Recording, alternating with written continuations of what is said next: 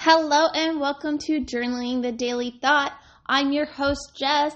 This is November 11th, and continuing with gratefulness, that one kind act from someone. Um, kind act from somebody. I had a person one day buy my coffee for me um, in the drive-through. They they paid for my coffee, so it was pretty awesome, and I'm I'm really really thankful for that because it was a rough day and it made my day happier. Um, and with that, have a great night and write on, my friends.